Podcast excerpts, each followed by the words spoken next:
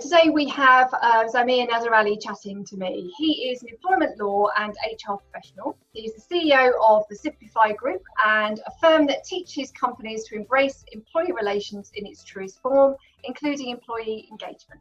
So it's really nice to have you, Zameer. Hope you're well. Hi Heidi, yeah, good to be here. Thank you for having me along. We're very much concentrating today on employee engagement, but really looking at the bit before and how that needs to happen. So a while back, Zameer, you chatted to me about mindset and culture shift as probably the very initial steps before employee engagement can even take place or take effect. So I guess I want to ask you what behaviours in a business will demonstrate employee engagement is low due to leadership mindsets. Now, what should companies look out for? Yeah, no, so you're quite right in terms of what we discussed. Unfortunately, sometimes employee engagement is seen as, you know, rolling out a number of perks and incentives, and hopefully employees will feel that, you know, that there's more to lose if they leave the company. But as you've highlighted, it starts with the mindset of the leadership, and that's really vital, because if the leadership at a business don't feel and believe in that employee engagement movement, it's never going to come across naturally and genuinely. And so you've got a number of key factors which are quite prominent in a number of organizations, to be honest. It's very easy to slip into this mode, because as a business owner or a leadership person in leadership, you know, you're trying to hit targets, you're trying to keep your company afloat, especially in this type of environment. You're trying to do what's necessary to get things moving and to survive. And then that disconnect sort of creeps in. So key examples would be a lack of positive appraisals and consistent appraisals. So having robotic and mechanical forms where you just tick, tick, tick, tick, yep, that looks good, let's move on.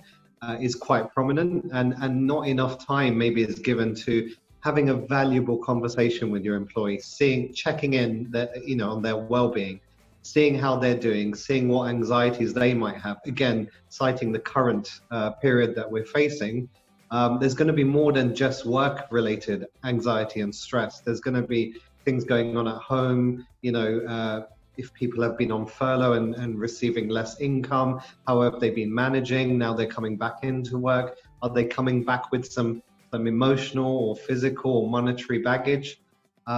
So I think those are the key sort of telltales where you have, I guess, a lack of real communication. How does a company, no matter what size, continue to empower their teams with decision-making and management of their own success? I mean, how must they keep up the momentum? Because it's okay doing it once and saying this is what you've got to do, but how do you keep that momentum up? So is this through the use of, like we'll talk about, performance technology, or just continuously reinforcing that leadership mindset? We had an events company and studio hire company going really well. The business was sort of growing at a steady pace. But the internal issues were very clear. So the sole director at that time, he felt very frustrated because he liked, obviously, to keep in touch with his employees and be there for them. And he adopted an open door policy. And that open door policy drove him mad, because he'd be, you know, trying to close a big deal or trying to negotiate something. Someone walks in, right, I need to talk to you about my holiday form. And I'm being a bit flippant. Sometimes it wouldn't be as simple as that. There would be other things, you know. But it would constantly disturb his flow. And I think what we established with him after some assessment, and I think self-assessment is key in this process, we realized that he wasn't behaving as a leader. And what I mean by that is leadership genuinely should be strategic, because effectively you're the captain of the ship. You're steering the ship. You're making sure the direction is correct, and so that you know there's someone who can guide through those choppy waters, and you shouldn't be on the dock doing the work that needs to be done there, or, you know, anywhere else but, you know, by the steering wheel, because that's essential. It's the roadmap for your whole business, and so that's what he was finding, that he was so involved in the operations that he couldn't strategically look back and see how to develop the company culture. And the reason he was so operational is because his recruitment wasn't in line with his growth. And so recruitment and growth is always a very contentious area I've found with clients. They will constantly tell us, oh, we've got to employ people to do the work to be able to grow. And my argument is, no, we need to create a roadmap and create a vision of what you see as the team to deliver your optimal value and service, to bring your dream to life. So not just filling in gaps because we've got more clients now, we need to deal with them, but it's, look, in 5 years' time, where do I need to be to deliver this fantastic dream of a business that I've put together? And so we started looking at his structure, and a term that is sometimes underestimated is the people plan. And so in his situation, we realized there needed to be a layer of management to take away those day-to-day issues, which are very important, but not necessary for him to get involved in. It took a good 6 to 8 months to get that structure in place and for him to arrive at that way of thinking. Mm-hmm. But ultimately, when he did, he now is able to step back as a strategist and also spend time implementing his leadership vision. And like you said, revisiting what he finds important. And, you know, his people are vital to him, and having great relationships is really, really important. And so now he can spend more time assessing people, not just based on performance appraisals and what comes back, but actually having conversations and checking in and seeing if they're okay. And so that has transformed his business to being a steady, ongoing sort of company to one that's really been able to step up the challenge, because he's at the helm, and he's able to strategize, and he's able to keep in touch with the people below without being lost in the day-to-day. If you like the business term, working on the business rather than in the business. So what about reward and recognition? I feel it could be, it's more of a prize following a meeting of these minds that you're talking about. You talk about, you know, making sure everyone is on the same page. So first of all, I want to know what you feel about reward and recognition, and in what form it should be delivered, and can one program really affect the engagement of all employees? You know, is there such a thing? Is there a silver bullet, I guess? Yeah, it's a great question. I think so. We've established that it's a bit of a journey, and I think the reward and recognition part is often the final piece rather than the first piece. And it takes many different forms as well. As we know, there's a lot of options out there. I think the first thing to understand is what makes your team tick. That's really, really important. So for example, I've had clients who, you know, would put a bonus structure together, a commission structure together, and think that is the reward and the recognition. And they get muddled up along the way, whereas that is a recognition of the effort they're putting in. It's not such a recognition of them being part of the fiber of the company. It's a very obvious way to sort of reward someone. And you know, bonuses come and go, so it's not something that leaves a very lasting impression sometimes.